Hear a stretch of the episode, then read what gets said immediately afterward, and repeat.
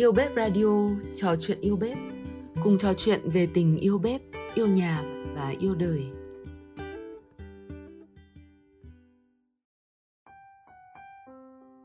Mến chào quý khách đã đến với quán ăn tìm lại tình yêu.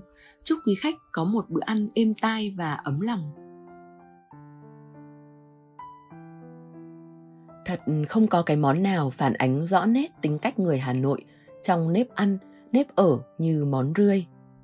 Rươi vốn chẳng phải là thứ nguyên liệu bản địa của đất Hà Thành. Nhưng thế nào mà, cứ đến những đận chớm đông, sụt sùi vẫn còn vương ngoài hiên vài giọt mưa thu thánh thót rơi, thì người Hà Nội bỗng xốn sang thèm ăn rươi đến kỳ lạ.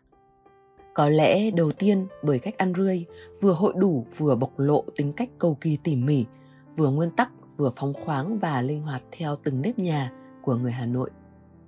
Mình được nghe kể, nhiều người mê rươi thường bình chọn rươi xăm là hạng nhất, thứ tới rươi hoa, thứ ba mới đến rươi chiêm trái mùa. Trong đó, rươi xăm là rươi chính hiệu tứ kỳ Hải Dương, là loại rươi đồng mùa thơm ngon đắt đỏ và săn chắc mẩy sữa.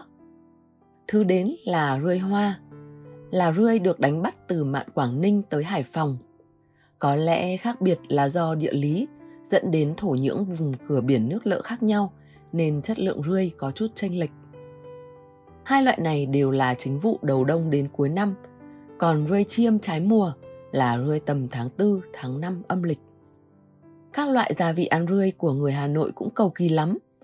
Từ trăm thứ gia vị quen thuộc của ẩm thực Bắc Bộ, chỉ lấy đúng 7 thứ tinh túy, mùi vị cân bằng để kết hợp thành thứ chả rươi ngon. Bởi người Hà Nội bản tính vốn kén chọn, chọn cái tốt nhất, chọn cái hợp nhất, chọn cái vừa mắt vừa miệng mình nhất thôi, không dễ tính chút nào. Ăn rươi, trước hết là ăn mùi rươi. Rươi ngon một thì mùi rươi phải ngon mười, phải điếc cái mũi nhà hàng xóm, khiến ai đi qua ngõ cũng phải giáo giác. Nhà nào đang dán chả rươi? Ấy lúc đấy mới thấy thỏa thê, hả hê, nức nở sung sướng trong lòng. Thật là một cách đánh tiếng nhưng lại không quá khoa trương, đúng kiểu ý nhị người Hà Nội. Thứ đến, ăn rươi là ăn thức theo mùa. Người Hà Nội vốn chuộng những món quà thời chân, chuộng những thức của ngon vật lạ chỉ có theo mùa, chứ chẳng phải những thứ sẵn quanh năm. Thực tế, mùa rươi mỗi năm cũng có tới hai vụ là vụ mùa và vụ chiêm. Vụ mùa thì bắt đầu từ tháng 9 âm lịch đến hết tầm tháng 11 hoặc tùy con nước mà có tới tận cuối năm. Còn vụ chiêm thì bắt đầu từ tháng 4 âm lịch đến hết tháng 5 âm lịch. Tuy nhiên, theo như kinh nghiệm của người dân thì vụ chiêm rươi không năng suất và cũng không ngon bằng vụ mùa. Nên hầu như mùa thu hoạch rươi chỉ được tính chủ yếu là vụ mùa cuối năm. Mùa ăn rươi ngon nhất, ngắn ngủi lắm, chỉ là vào tháng 10 âm, đúng vào tiết đầu đông lạnh xe sắt. Dân gian cũng truyền miệng nhiều câu ca dao tục ngữ về mùa rươi này.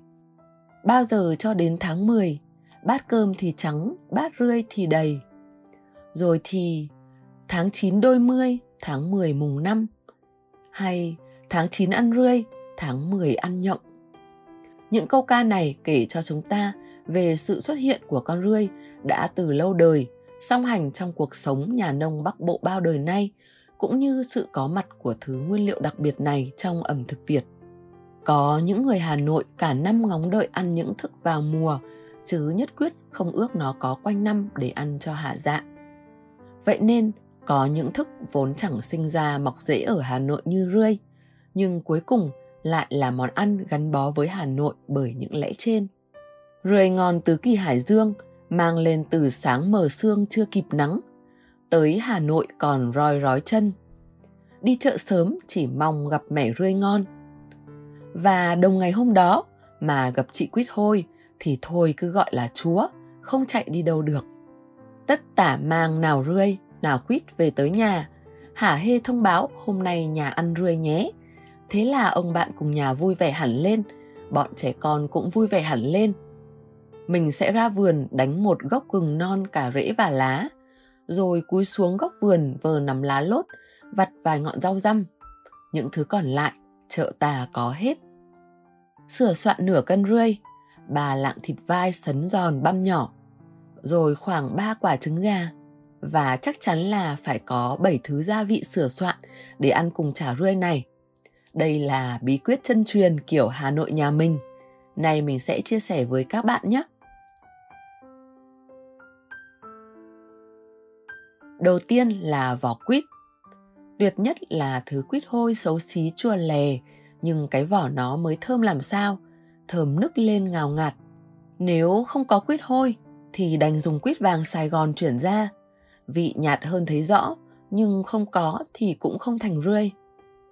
Kế đến là hành hoa. Phải chọn hành mùa đông là hành hoa củ mẩy chứ không phải hành lá không củ. Hành củ mẩy mùa đông này mới có nhiều, vị ngọt hơn, lên mùi đặc biệt khác với hành tăm, hành hương, hành lá. Thứ ba, đi đôi với hành, thì là chú thì là. Rau thì là mùa này, mới vừa tầm bánh tẻ, chưa lên già hoa, đủ thơm đậm vị. Nếu bạn có ba thứ này, đã ngon lắm rồi. Còn nếu bạn muốn cầu kỳ hơn một bậc, thì hãy thử thêm bốn thứ rau gia vị khác mà nhà mình hay dùng nhé. Đầu tiên là cần vài tấm lá lốt bánh tẻ. Cái này mình học theo nhiều gia đình người tứ kỳ Hải Dương. Chào ôi, đôi tấm lá lốt mà làm dậy mùi dưa lên một bậc, thơm nức. Ở mức độ này thì lại cần thêm tí tiêu, vài nhánh rau răm bạn nhé. Mùi rau răm sẽ giúp tổng thể mùi vị này dày dặn hơn hẳn. Và điều đặc biệt ít ai biết chính là lá gừng và củ gừng non. Lá gừng băm nhỏ cho vào chả rươi thì không gì sánh bằng, thơm đến độ ám ảnh. Củ gừng non thì rửa sạch, cạo vỏ thái sợi và sẽ dùng ăn kèm. Mùi vị gừng thì chỉ làm nền cho chả rươi thôi, nó không hề dậy lên và dễ dàng nhận ra trong món chả rươi vốn đã rất cầu kỳ này đâu. Tuy nhiên, mùi lá gừng là thứ mùi giữ lâu, khử tanh tốt. Nó khiến cho miếng chả rươi dày dặn và quyến rũ hơn rất nhiều.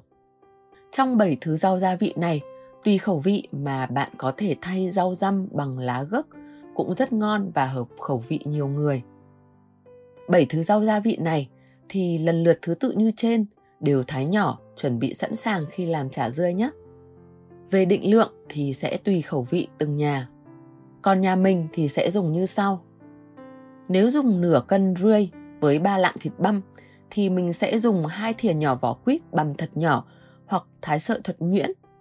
Tùy độ thơm và đắng của vỏ quýt mà bạn ra giảm lại cho vừa ăn. Các loại rau gia vị còn lại thì dùng theo đúng thứ tự trên với định lượng giảm dần. Nhiều nhất là hành, rồi lần lượt đến thì là lá lốt, rau răm, lá gừng.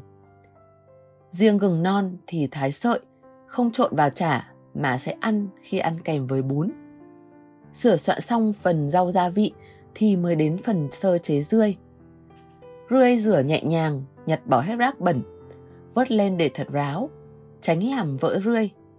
Sau đó mới đến công đoạn đánh rươi bằng mắm cốt ngon, nghĩa là đánh cho rươi tan chảy và tạo thành sự kết dính béo ngậy đặc trưng của món chả rươi này. Đoạn này ta phải làm thật nhanh tay. Rươi đã vỡ là phải trộn ngay và rán ngay thì mới thơm, mới ngậy béo và không tanh. Khi đánh rươi để kết dính thì bạn không cần nhiều trứng gà nữa.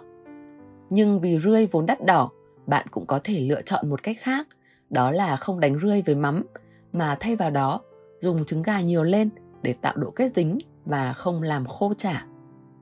Với cách này thì bạn hãy để rươi trộn cuối cùng để rươi không vỡ nhiều. Tuy nhiên thì cách này sẽ không ngon ngậy bằng cách nhiều rươi và có đánh rươi đâu. Cá nhân mình thì thấy rươi không hợp với tỏi.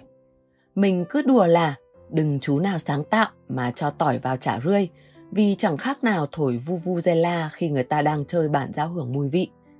Là bởi vì rươi đã có nhiều mùi vị từ các loại rau gia vị rồi. Mùi tỏi quá mạnh mẽ khi chiên rán có thể làm át các mùi khác. Như vậy sẽ làm giảm độ tinh tế của các cung bậc mùi vị trong miếng chả rươi. Tuy nhiên, với việc này thì bạn hoàn toàn có thể chiều theo khẩu vị cá nhân mà dùng hay không dùng tỏi nhé. Có điều nếu dùng tỏi thì các bạn hãy giảm các loại rau gia vị đi, chỉ dùng hành, tỏi thì là và vỏ quýt thì mình thấy là sẽ hòa hợp hơn. Đến đoạn này chỉ việc thêm thịt băm, trứng gà, đánh lên rồi rán chín vàng. Mình thì vẫn ưa rán chả rươi bằng mỡ lợn. Rán xong, miếng chả nóng hôi hổi, vỏ giòn giòn, những xém cạnh chay cháy.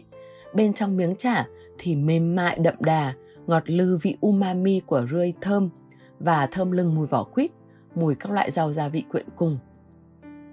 Ngon nhất là ăn rươi ngay khi rán xong, còn nóng hôi hổi. Nhưng ăn rươi thế nào cho chuẩn vị? Hãy sửa soạn một bữa bún chả rươi và pha bát nước chấm như thế này nhé. Nếu đã có quýt hôi thì bạn vắt luôn cái thứ nước quýt hôi chua đến đỉnh đầu này ra, cho đường đỏ vào, cho nước, cho muối, rồi băm ớt, rắc tiêu và băm nhuyễn tỏi cho nó đủ chua cay mặn ngọt thơm. Và tỏi ở bước này sẽ vừa thơm mà lại không át mùi chả rươi khi rán. Nếu không có quýt hôi thì bạn thay bằng chanh, quất. Có một kiểu thật thích thú là nước chấm này thì không pha bằng nước mắm để mùi mắm không át mùi rươi bởi vì trong chả rươi đã được đánh mắm rồi. Tuy nhiên, hoàn toàn tùy theo khẩu vị, bạn vẫn có thể pha nước chấm bằng nước mắm sao cho vừa miệng nha. Bún để ăn chả rươi sẽ là bún hến. Loại bún được vắt thành những tấm bé bé như đồng xu, còn được gọi là bún đồng xu. Loại bún này khi ăn thì sẽ chấm kèm một miếng rươi thật vừa miệng. Bún này khi dùng với chả dươi thì hãy trưng một xíu mỡ gà rồi thoa lên mặt bún sẽ càng tăng thêm phần ngon miệng. Thức rau sống ăn kèm chả dươi cũng thì vị lắm. Một chút sợi gừng non thái chỉ, rồi lá diếp cá cho ai ăn được loại rau này. Không thể thiếu rau mùi ta, một chút cọng húng láng thơm lừng. Mỗi thứ một xíu xếp vào bát, rồi mới chấm đẫm miếng chả dươi trong nước chấm mà đặt vào – nhầm nhì rồi nuốt trọn. Đôi khi, nhiều người sẽ muốn ăn bún chả dươi dạng cuốn thì chỉ cần có thêm tấm bánh đa nem thổ hà mỏng tan, cuốn hết tất thảy những thứ ngon lành trên thành một cuốn thật gọn gàng đẹp đẽ, cũng thật tuyệt vời ông mặt rời. Vậy thôi, ăn cái con dươi kiểu Hà Nội là không vội được đâu. Đến đây rồi thì dươi đã rán xong còn nóng hổi thơm lừng. Mời bạn nhé! Hãy cùng ngồi vào mâm, thưởng thức ngay thôi. Quán ăn tìm lại tình yêu của yêu bếp radio hôm nay đã phục vụ bạn món bún chả rươi kiểu hà nội theo khẩu vị nhà mình với những kinh nghiệm thu thập từ các bà, các mẹ nhà mình. Hy vọng sẽ khiến bạn ưng ý. Chúc các bạn ngon miệng và hẹn gặp lại các bạn vào số tiếp theo của chuyên mục quán ăn tìm lại tình yêu trên các kênh podcast của Yêu Bếp Radio nhé.